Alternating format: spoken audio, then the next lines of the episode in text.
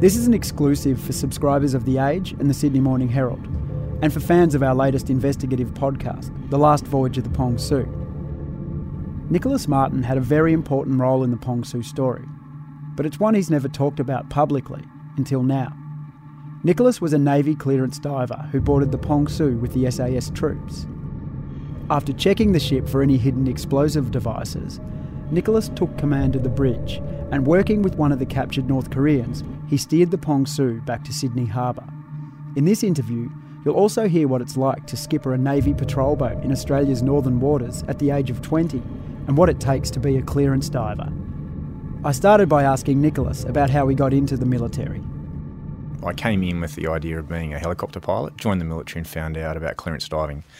It sounded way more exciting. So to get go on that path, you, you, can't jump straight into it, especially as an officer. You've got to actually earn your stripes and become a seaman officer, which is essentially gives you the ability to navigate a ship. And so, on at the start of that path, I, my first post on was a patrol boat in Darwin. So I would have been probably 20 years old at the time. You essentially get thrown right in the middle of it. You go from a kid out of high school, you do your officer training. Next thing you know, you're on a patrol boat you're boarding a vessel full of these in, men from Indonesia, most likely the island of Roti, indigenous fishermen. You may have to arrest them and tow them back to Australia, or tow them outside Australia's economic exclusion zone. So that was my sort of that was my first taste of that sort of life, um, and it was quite good. It was quite a good thing because if I'd gone to a major warship like a frigate destroyer. I most likely would have just spent most of my time on the bridge of that ship, four hours on, eight hours off, and running that cycle. So the patrol boating experience was quite good, and that went on for about 18 months, not only in Northern Australia, but right through the South Pacific and Asia. So you're getting more, a more, I guess, all encompassing experience of how a ship works and different situations thrown at you. Absolutely. And you, have got to, I mean, I, I think the biggest thing you learn, though, is about people. So I'm a 20 year old. I can't even lead myself, let alone lead men. And here I am put in this position where I'm, I'm supposed to be the officer in charge of a group of sailors. And they could be, some of them had more experience in the Navy than I had in life. So you learn a lot about what you can and cannot do. You learn a lot about people, you learn a lot about leadership and management. And then you go onto, onto a Indonesian fishing vessel, massive language barrier. And then so you've got to try and somehow build some rapport with these people to get information to determine whether they're guilty or not. And there's a language barrier, there's a cultural barrier, there's a whole range of things. So you, you, you, learn a lot about life in a very short period of time. Did you have a bit of empathy for some of those guys? You go in there, I imagine they're relatively poor. You, you do. And I, I, when you get thrust into that environment, your, your first thoughts are, you know, you, you, are operating in the you know the maritime law environment where you're thinking, well, they shouldn't be in Australia's economic exclusion zone. They're taking our products, and then you sort of start to dig into their world and understand some of the challenges they have. And then you, once you, the more you do it, the more you understand it's it's part of something bigger. So a lot of the time, these vessels are actually funded by outside entities who are funding the development well, the building of the boats, the, the manning of them, and sending them down to Australia to capture the resources. So they're they're no different to drug runners. It's almost like there's, there's two or three steps behind them that are using these people that are completely expendable to go and capture resources for their benefit, whether it's shark fin, trepang, those types of things. So trochus shells, uh, or moving people. And these the, the, people that are doing that are, are, paying the price, but they haven't really got a choice. They either sit impoverished in a village or they take this up with the. And look, the reality is when they get arrested, they they're incarcerated in Australia and they're generally getting paid and they get a nice international flight back home. So for them, it's not really that bad. In, in the context of that, of right? their world, yeah. yeah. yeah. Now, Navy clearance diving. I watched a few years ago. There was a reality TV show uh, based on the selection course for Australian Navy clearance divers, yep. and it was really interesting. And I had no idea. Um, I guess the SAS is always the, you know, the most high profile. Everyone goes, "Oh God, you're going to be a tough bastard to mm. to get through that." But it looked very intense. The Navy diving, yeah, it's a the Navy clearance diving course. Yeah, it's a different it's a different type of intensity. So clearance diving selection is different SASR selection in that there's a three week very intense selection process. Uh, clearance diving selection takes nine months for an officer and about six months for a sailor. And the challenge with that is maintaining the desire to keep going day after day while they're physically depleting you, sleep depriving you, constantly keeping you off balance. So that, that's the, that's the challenge of moving through. And a lot of the time, the attrition rate is so high just because either people get injured or mentally they just can't deal with it anymore, and they just say, I, I don't love this enough to want to keep doing this for this period of time. What's the most confronting part of the course for me? Watching the show, I was thinking there was one bit I think where um, some guys were sent underwater with very minimal amounts of um, oxygen and in really dark environment and having to complete some tasks kind of against the clock. Mm. Um, was there an element of that to your training? Uh, they're always. I think I think if you've got really good directing staff, so the people that are that are taking you through, and generally the, the interesting thing about clearance diving, it's fairly similar to SASR. The people that are selecting the officers are the senior sailors. So they're selecting you based on who can they work with, who do they want to lead them. It's not about whether I'm the fittest guy, smartest guy, best tactical operator. No, it's none of that. It's really, is this the sort of person I want to be led by, and what sort of behaviours are they displaying in adversity? So that's why they're always putting you in these really difficult situations where you've got to go deep inside yourself and ask yourself the question, can I get through this or not? A lot of the time, you really are doing that. You're saying, I don't think I can do it. You're having that constant battle in your mind. One side saying, come on, come on, you can do it. And the other side saying, you can't do this. Why are you trying to do this? This is impossible. And then uh, once you get that dialogue clear in your head, you start to think, you know what, I can go a lot harder than I thought I could. And then, so that's what they're trying to show you that where you think the line is, you can always take one step past it. Very similar process to SASR. They're just they're just trying to push you to the line to see whether you step back or you step across it. And then once that line that line then keeps shifting further and further and further. That must be pretty liberating and I guess a, a little bit intoxicating once you realise that you can reach that line in front of you and you get to open the door to what's yeah. what's over it. Yeah, yeah, I could definitely. And it, but the, I think the hard thing is, in a lot of ex-military people face is in that environment, it makes sense, and you you feel that real sense of satisfaction and achievement, and that way of working is particular to that environment. And then you come into, you leave the military, you leave that that sense of camaraderie and common way of working and what's possible and pushing yourselves, and then you get into a corporate world where it's very isolating, very solo, and there's not so much the respect for that. So that yeah, it's it's very much horses for courses. You do you do enjoy it, but at the same time, it can make it hard for you to transition to other areas of life. So we get to 2003. What were you doing at the point of being brought into this Pong Su job? Where were you? Well, I distinctly remember it. I was I was on a train which had just left Milton, Milsons Point train station, heading south over the Sydney Harbour Bridge, and it was a I'm, you're going to challenge me on all the detail here because it's a long time ago, so I'll do my best. Uh, it was a it was a Thursday afternoon, I think around three o'clock. I got a phone call onto my duty mobile phone. So the way that I was, I was second in command of Clearance Diving Team One, which is based in Sydney at Waverton. The team is around about 75 people. It's got a whole lot of different roles. I won't go into the details, but generally every day there's always a group of people um, that are on standby, and I was duty officer on that particular day. So I got a phone call from Maritime Headquarters, the the, um, the operational command inside Maritime Headquarters, asking what the status of myself and my team was, and then talking about that I needed to make my way immediately to Garden Island. So essentially, I just kept catching the train in the same direction, got off at the next stop, and made my way over to Maritime Headquarters. And that's when they started building us into what was happening with the Pong Su. Initially, initially our brief was to get on board, help with the clearance of any IEDs, improvised explosive devices. It, it's very similar to what I was. I mean, you, you, rewind right back to when I was on a patrol boat. It was the same concept. There's a vessel. You board that vessel. You detain it. Uh, you make sure everyone's safe, and then you sail that vessel back to a harbour if you need to, and you take control of it. So, very, very similar concept. This is the Thursday night before an Easter long weekend, so it's not the best timing.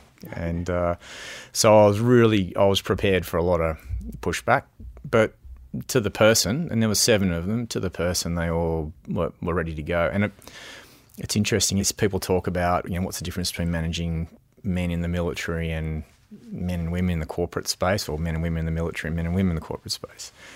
And I always use the Friday morning before we boarded HMS HMAS Stuart as an example. I said to them I needed them in at the team at 0600 or 6 a.m. And uh, I thought the right thing for me to do, considering I'd asked them to come in on a weekend, knowing I didn't know how long this was going to go on for, by the way. Um, I'll get in there at 5 a.m., lights on, I'll be dressed, ready to go, have the brief ready. As soon as they walk in, they're all orientated, know what they needed to do, and we're good to go. So I got in there at 5 a.m., and they were all in there, lights on. Half of them were dressed, half of them weren't, but they were already getting the gear ready without really knowing what the op was. I just said it was a boarding operation, and that was about all I gave them. So, um, and that that was that's the difference in the in the military. Sometimes it's hard. It's almost like a thoroughbred. You got to rein it back. It just wants to go all the time, and if you rein it back too much, it gets a bit annoyed with you. So it's trying to figure out how do you let it have its head and keep moving forward, but at the same time, don't let it run away from you. Whereas in the corporate space, I always find you- you're trying to energize and get direction around people. Anyway, so that was Friday morning. Um, we're all together, briefed, got the equipment ready. Not not difficult for us because a lot of a lot of what we do in the teams is packaged up by task, so you can just pull stuff out, get it get, get it ready to go, and then um, made our way over to HMAS Stuart, and and that's when the fun really started. We Stuart was berthed at Garden Island, and it was probably I'm, I'm thinking maybe seven seven thirty in the morning, and we arrived and. It's really us and a radio operator. We're all the operators plus a radio operator. We're moving our own gear, driving our own vehicles the SAS turn up. They've got logisticians and radio operators and the armourers and oh, absolutely right. Like we turn up in one truck, they turn up in six. You know, it's that that sort of that sort of scenario. Uh, there was another group on there called Incident Response Regiment, and they were they were once again another group that was sort of building up its capability. Um, And did the intelligence picture you had say that there was a risk of IEDs? No, on not on a well, ship like no, that? we, we weren't even anywhere near that yet. I mean, we if you think about the cycle that we went through. So let's say we embarked on the ship on the on the Friday, we set sail. We started the planning process probably Friday afternoon. We did some dry runs Saturday, and then didn't actually do the assault until Sunday. So it's a, you got a lot of time to sort of think through what you need to do. The hard thing is, you know, when you're obviously standing up a group of people, bringing them into an operation without really much information. That that that was the challenging part. How rough was it? Did you do you recall how rough the seas were? A few people have mentioned that it was pretty hairy getting out off the east coast. Oh, no, absolutely. Yeah, it's is it's not the roughest I've ever been out there, but it's definitely past the point of being comfortable. I mean, when you so HMAS Stuart's quarter deck, which is the the back part of the ship, for want of a better term, where a lot of the capstans and lines are used for berthing. I mean, that was going underwater. You know, waves were breaking over that and flooding it completely.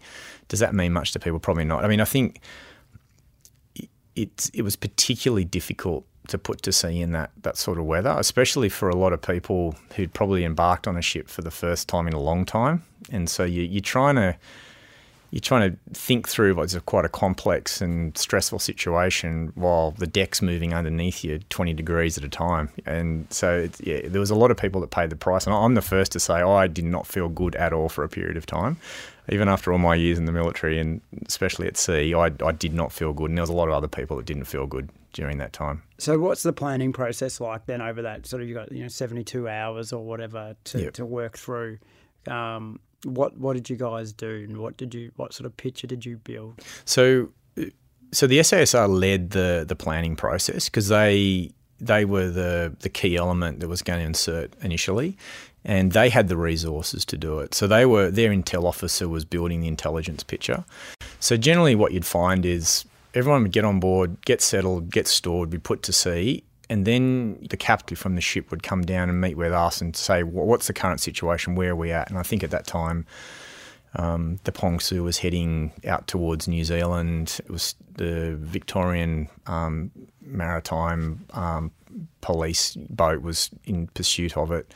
Uh, and then, so once we got that picture, I think we had a there was a an RAAF Orion circling above it, keeping um, tabs on it as well. So there was a fairly good picture of where it was at, what it was doing, and then what they were trying to feed back to us was what was the state of the ship. So what what what were they seeing on it that may have been unusual that we needed to know about? Um, the main thing that kept coming back was there wasn't much on the upper deck to say it was unusual in any way, but how it was carrying not much ballast and no cargo, which in that weather is is really really difficult to handle a ship like that in that weather. so so light So light, so it's just moving around a lot. um, capturing a lot of the wind, a lot of the swell, and it'd be very, very uncomfortable on board. It'd be moving around, and you got to remember the superstructure on that ship is up quite high, so you know it's it's going to be moving through a, quite a big arc constantly. Um, the other thing too is it puts a lot of stress on the engines because the propeller would have been you know exiting the water as it's ploughing through swell we started to build a, a, a, broader intelligence picture and we started to get some um, nautical architecture diagrams of that type of ship so we could get a bit of an understanding of what its layout was so you're not moving into a, an environment blind. Um, but the biggest single risk that kept coming back was um, either someone on the upper decks that would try and resist us boarding, whether that's through the use of a, a rifle or a, some sort of rocket propelled grenade. And then the other risk was that they would actually plant explosives in that vessel to not allow that vessel to be taken and scuttle the vessel while we are on board or prior to us embarking on board. So that would that would so that'd be like a suicide yeah. mission. Yeah, and once and once again, you you, you, got to take your intel and go, is this applicable to this situation or not? But you also got to plan against it. So uh, one of the things was you know, we need to make sure that our plan incorporated both those scenarios and what we were doing in the event of both those scenarios. So when you get that picture, um, yeah, I guess you, you run a risk assessment of the probabilities and, and then come up with something to deal with yep. it. Yep. Yeah. And and look, and the, and the reality is, uh, is it going to stop your boarding? Most likely not is it going to take you off what you need to do? Most likely not. It's just a consideration, and you've just got. I mean, and one of the things that the training teaches you is that, if you think about the first principle of warfare, which is selection and maintenance of the aim, the aim was for us to board that vessel and detain that vessel. That's that was our mission. So, anything out out and around that, while it's important to consider and plan for, it, it, it'll just end up being a distraction if you focus on it too heavily. Yeah. So then we get to the Sunday morning. You've gone through your dry runs or the practice runs yep. on the Saturday. Where where were you? Were you one of the guys in the Seahawk, or did you come on uh, come to the Pong Su via the fast no, boat? so we came in in the Seahawk um, in the second wave. So there was two waves. The yeah, so and we fast roped onto that Seahawk. I think there was about fifteen of us in the back. So it's not it's not the most comfortable helicopter ride. Like it's not like you're in Hawaii with your partner flying around Kauai and looking at the beautiful mountains. I was actually I, I remember I had my back to the the pilot's seat, um, and I had another person. I was crouched down on my haunches, and I had another person jammed right in between my legs with their back to my chest, and we were stacked in that tight the, and I think the only room was really around the the doorway where there was a there was a sniper in the doorway, and then also the um, air crew who was there ready to put the rope out to assist us fast roping. So you, you probably you're in the back, you're launching off the warship, you're flying out and around over the horizon, then coming back in again, and so you're pretty much inside a an aircraft without any ability to see what's going on outside. You're just there for the ride until people start exiting out the door and sliding down the rope.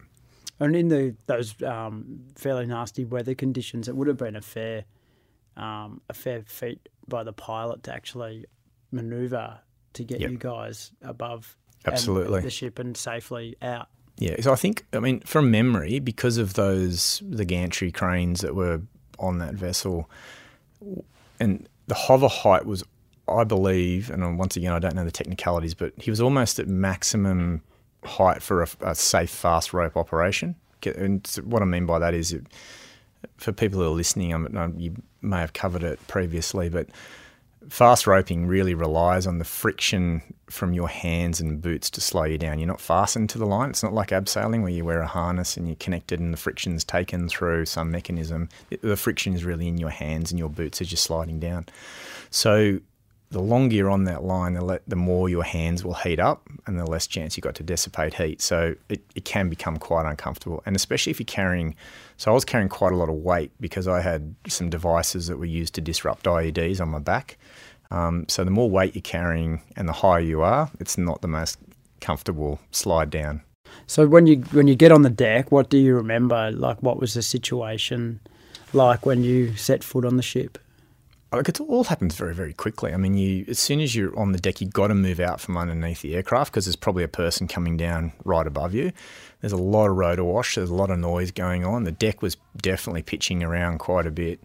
Um, while the vessel was reasonably well secure because the first wave of um, SASR guys had gone on board, you're still not 100% comfortable, right? You, you know that the ship had not been searched. There's still a lot of people on there. There could be a whole range of scenarios occur. So my first process was just to follow the plan, which was I needed to get up onto the bridge um, as, as quick as I could, and then I rendezvoused with um, Tim at the time, and then we just talked through what he wanted me to have a look at. So my, my first priority was just to make sure that the ship was clear of IEDs. That was the main priority. And how long does that process take? Uh, in, in this particular situation, we had to make a call because could you imagine searching a ship for every single compartment, every single aspect within that compartment? Days. Exactly. Oh, months probably. So we just had to make a call what we thought was a threat and deal with that. And there was there was some I think with the North Koreans they were I think they're amateur um, electricians. They were making different devices. So they, they, like on the surface, when you looked at it, it looked like it was something suspicious. But the reality was, it might have just been a basic ham radio or an alarm clock or something like that that they'd actually fashioned together with spare parts. I think they were having to make do with not much. Correct. Yeah, yeah. exactly. Um, so once I'd gone through and had a look at where there were some concerns. I had a look through the superstructure. I sent a team down into the engine room to, to go through the engine room. Um, generally, you'll find too that with the people, if, if people are in close proximity to something that's highly unlikely there's an IED there, they're not going to put themselves in harm's way. So most of the most of the manned locations we swept through pretty quickly. A lot of the other locations, like the cargo holds and stuff, they were enormous, and it was very obvious if something was in there. And in all likelihood, unless it's large enough and it if it did detonate, it's not really going to do a hell of a lot of damage um, where it would jeopardise the ship and the people on board. So what what about your you know interaction or observations of the the crew on board? Um, did anything particular strike you about the thirty men that you saw? Well, look, I'm not. I wasn't at the time. I wasn't experienced in in the merchant marine. So to me, 30, 30 people on a four thousand ton ship is quite small when you compare it to the military because they could have had, you know, if you think about a guided missile frigate, which is around the same. I mean, you could have up to 200 and 250 people on board a ship of that size. So it looks small in the context of the ship, but then you think about there's 30 people on this ship and no cargo.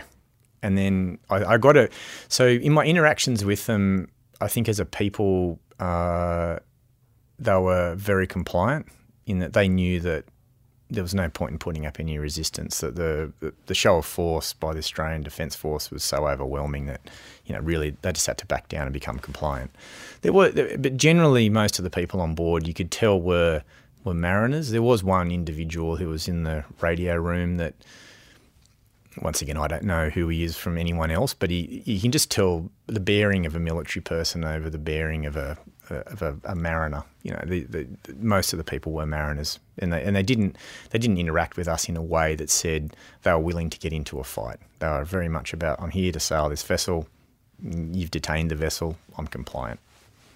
Yeah, the guy in the radio room's an interesting character yeah. um, that we sort of go into a little bit. He's a younger guy, and yeah, um, yeah, there's a bit of fire to him. I think. Yeah, that's yeah. right. And and so most of those people were put down in the crew's rec room, um, and then on the bridge, I uh, the, the master, Master Sung, he was on the bridge. He was he was making it difficult for us to engage with him. Um, obviously, not really wanting to converse in English whatsoever. He knew that that was a that would buy him some time by doing that.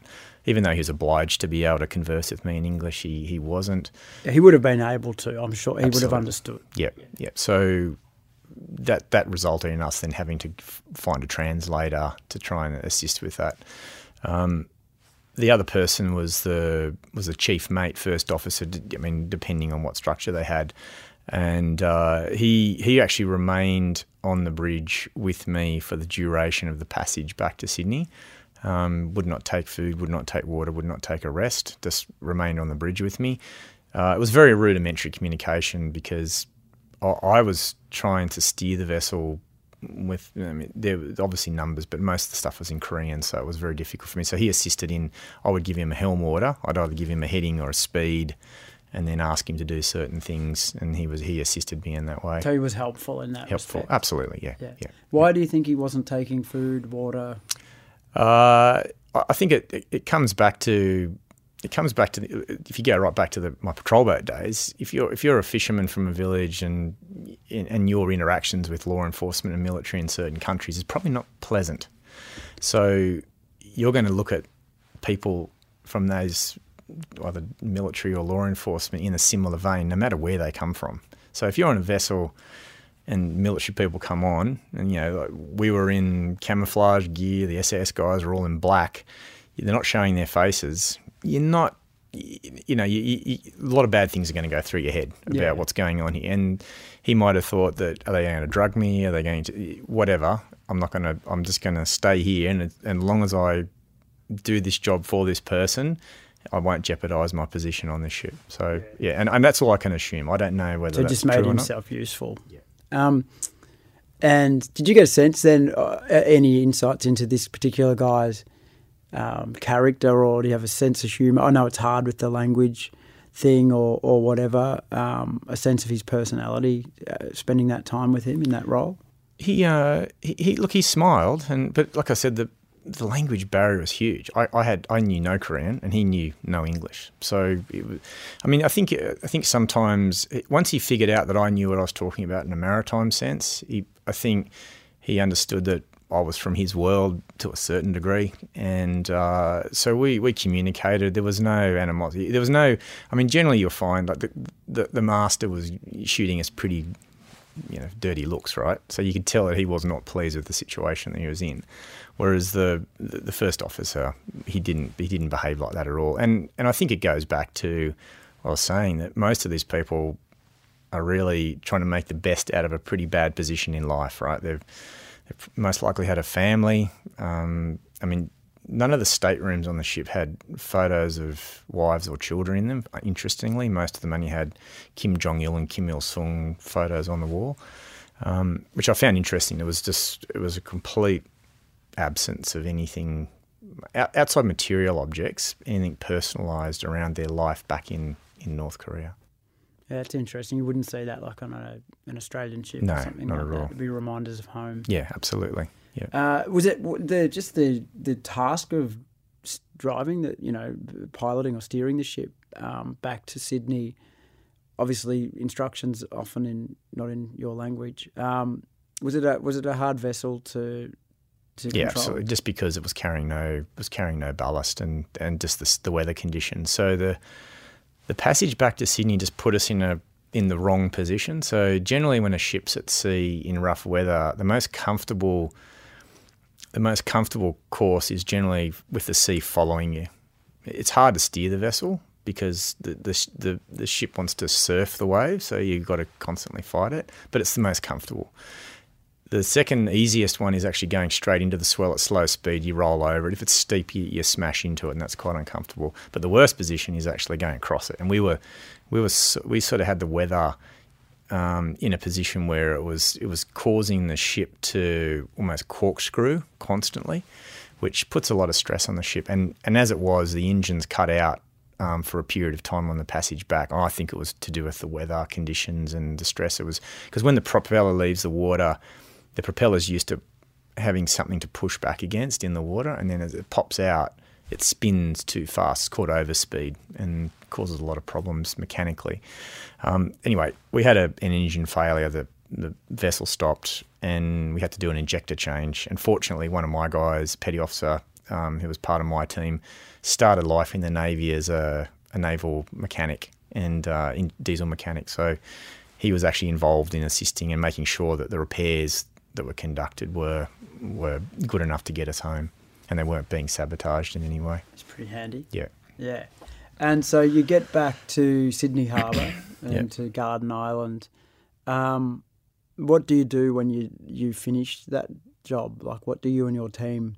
So do. it was it was actually an interesting little story. I'll- Funnily enough, um, when I was telling you about clearance divers used to go and do the Carter course and then go online with um, the SASR.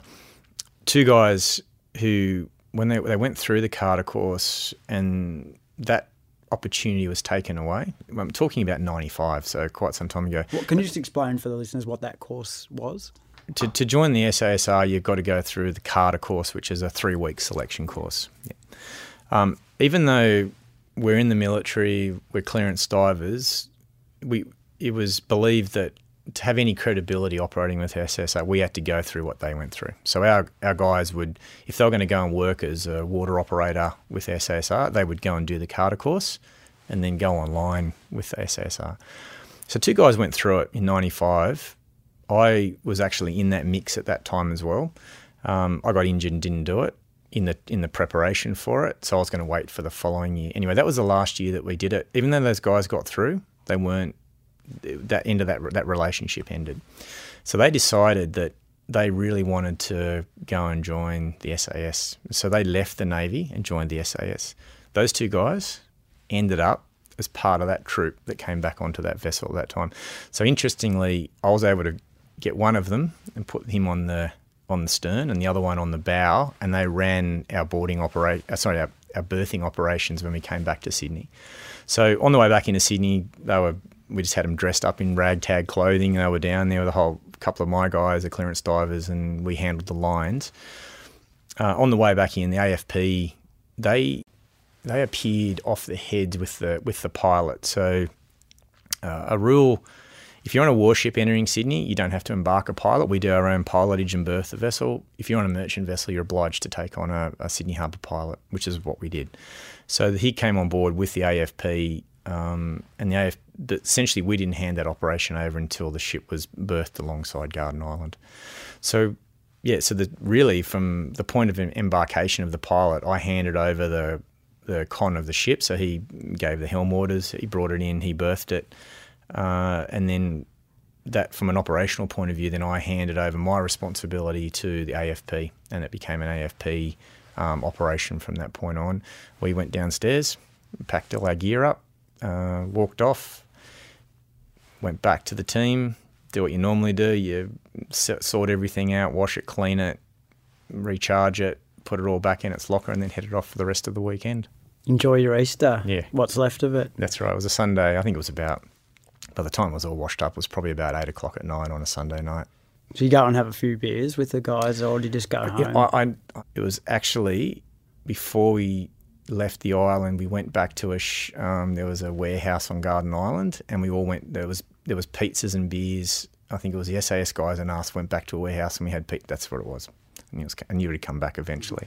Yeah. So we, I think once we got off the vessel, off um, off the Pong Su, we got all our gear together. We went over to this warehouse, laid it all out, made sure because the challenge is in those operations, a lot of gear gets mixed up and there's a lot of stuff lying around. So you've got to go through and sort it out. And, and especially there's some stuff in there that you just don't want to go missing. There's a lot of accountability. So I think that's right. We went back to the warehouse, sorted our gear out, made sure it was all correct, had some pizzas and beers there, and then we went back to the team and dispersed from there. And your your role still in this case continued a bit longer because you had to did you you had to give some evidence. I did, but that was after I'd left the navy. So I left um, I'm, trying to think. I think I left the Navy not long after that, actually, maybe a few months after that. And I was, uh, I think at the time I was working, I think I was working maybe for Telstra at the time, you know, you know, in a corporate role, and uh, I'd been asked by the DPP to to come and act on as a as a witness on on their side. And do you remember what the nature of the evidence you were asked to talk about? Was it just how the the, the, the condition of the ship or the That's that and from memory that's that was pretty much it. So what what was my understanding of the vessel when I bought it and what did I do when I bought it? A lot of it was to do with what was the state of the vessel, did what did I when I was on there what did I do? So my conversing with the master or looking at their what's called a passage plan. That was something that was you knew straight away something wasn't right. Not only weren't they carrying any cargo and no ballast, but when I looked at their passage plan, so I looked at their passage plan is essentially before you leave a port, you have a plan to get to another port. And when I looked at it, and I looked at the route that they took, none of it made any sense whatsoever. And so you knew straight away something wasn't quite right there. Um, but they wanted to know a bit more about that, and they were challenging me on on the stability of the vessel and the ability to navigate it. Um, I remember one, one, the barrister for the defence cross-examined me, and because I'd, I'd made a statement along the lines of, "Well, I knew she wasn't carrying much ballast and it was very rough because the propeller was coming out of the water." And he said to me, "How could you possibly see the propeller when it's under the ship?" And I said, "Well, when the ship rolls over and I look over the side, the ship's lying on its side and I can see the propeller come out and you know I'm not I'm not leaning over with the ship I'm sort of mm. perpendicular to it. So I remember there was they really pushed that line of questioning. I, I don't know why they were pushing that line of questioning because I you got to remember I'm only in a little a tiny little segment of that trial and I don't know what led to it and I don't know where it's going to afterwards. I think the most confronting thing really in that trial. Not not so much recalling what went on or being accurate with my information or not wanting to get into an argument with a barrister, which is what you want to do when they you feel like they're testing your knowledge and experience. Was the fact that there was four four of the crew sitting right in front of me, and I think I w- I wasn't concerned about what they may do to me or what they may do to my family. It was more about the fact that I was there in front of representatives of North Korea. So it was really, I wasn't taking on four mariners. I was taking on a country in what I was saying. And I know it wasn't all about me. There's a lot of other people that would have given evidence along the way. But um, I think that was probably the most confronting thing to deal with. I wasn't worried about the barristers and the questions they were asking. Did you get an impression then with your time um, uh, piloting the Pong Su and, and being in, in, control of it back to Sydney? Um, that for the master, for him to have kind of navigated what he did down off um, Lorne, Boggaley Creek, in those conditions there with eight to ten foot um, swell, hmm. he must have been a pretty skillful operator, if if anything. Yeah, well, the, the vessel's not. I mean, they, they maintained it as well as they could. I don't know if you've ever seen photos of the state of it, but it's not in the best condition. And I, so I'll give you an example on that injector change. That wasn't they didn't pull a new injector out and put it in the diesel engine. They had a bucket of what's best of the rest injectors. So ones that may have been changed out over time and probably had a little bit of functionality, but they definitely were. And so he was made, he was operating a vessel close to shore in in difficult weather conditions in and one engine, one propeller. If that goes, you you really haven't. There's not many get out of jail free cards in that regard. So he, there was it was a lot of risk involved in what he was doing, taking a vessel of that age and that maintained a maintenance of around its engines and its and its functioning that close to shore. Yeah. And what about the two guys who got put in the dinghy in those conditions in the middle of the night to take the heroin? Um, that would couldn't that must have been pretty frightening. I can't imagine. Oh, absolutely. I mean, I, I think there, there must have been an extreme amount of pressure on them to f- make them feel like that was okay to do. It's it's very confusing. Um, in that of all the places on the coast of Australia, they decided that that spot was the best. I mean, if I think about it, you've got Northern Australia, flat water, beautiful little sheltered coves, very very isolated, no one around. You could have just they could have just hired a minivan, driven up to somewhere, parked it, ship comes in, nice safe boat transfer on that, and away they go, and they drive down through the centre of Australia. And no one would be the wiser. So I, I'd like to know why. So, so maybe someone can answer that question one day, but it's it it's highly unusual as to why that location would have been chosen, just because of the level of risk involved, and also just where you're placing yourself in relation to Australia. I mean, you've got to transit a long way to get away from Australia if you're caught. Um, whereas in Northern Australia, you could have done that trans transfer and been out of territorial waters and into PNG waters in the blink of an eye or across to Indonesia. So yeah, it's it's an unusual choice of location. This has been a subscriber exclusive for Age and Sydney Morning Herald subscribers. Thanks for your ongoing support.